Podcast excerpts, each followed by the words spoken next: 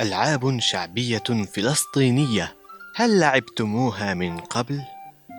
لعبة الصينية هذه اللعبة الفلسطينية الهادئة تعتبر الأكثر شعبية ولطالما كان أهل الريف يستمتعون بممارستها في سهراتهم ويشدهم معها الحماس إلى الفوز والتنكيل بالمهزومين.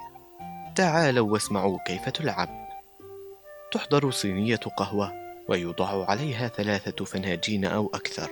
وقد يصل عددها إلى عشرة ويجتمع عدد من اللاعبين وينقسمون إلى فريقين ويجرون قرعة لمعرفة من سيبدأ اللعب. ويختار الفريق لاعبا ماهرا لإخفاء الخاتم في أحد الفناجين وعند إنهاء الإخفاء يتفق الفريق الخصم على اختيار أحد الفناجين. فإذا وجدوا الخاتم المنشود كسبوا نقطة وأتى دورهم في عملية الإخفاء. أما إذا لم يستطيعوا فالفريق الآخر هو من يكسب النقطة ويستمر في الإخفاء. ويتفق الفريقين على عدد النقاط الواجب جمعها قبل البدء.